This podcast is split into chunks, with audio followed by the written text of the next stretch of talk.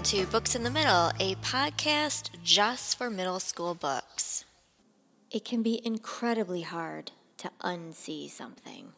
Even if you try, even if you really, really wish you hadn't seen what you saw. Clara is super excited to start her senior year of high school at Lupton Academy, or affectionately known by everyone as L.A. Not located in California, just to keep you confused. But when she heads back to the library the very first morning of school, she is shocked by something that she finds in the library. Now, keep in mind, she has volunteered at this library for years. She loves the library. She's totally into reading books. And this shakes her to the core. What? I said to the screen, then promptly stared at it for what seemed like hours, even though it was impossible for it to actually have been that long because I hadn't heard the bell ring.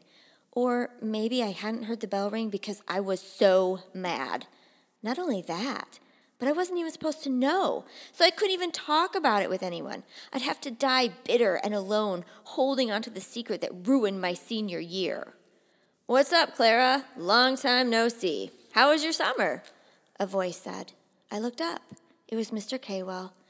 Typically, that was when a normal human would say, "Hi, yeah, for real, I haven't seen you in so long," and then ask about the other person's summer.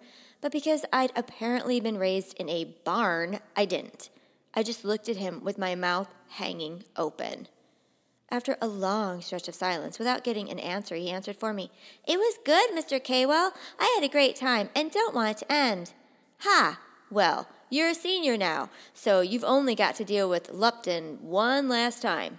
He switched back to a fake me voice.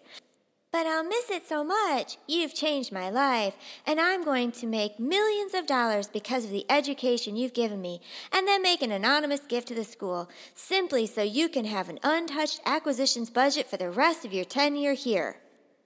I said nothing. He frowned, then looked at me standing behind the desk, and then cursed. "You read the email." I nodded. "Clara, I know. Don't read other people's emails."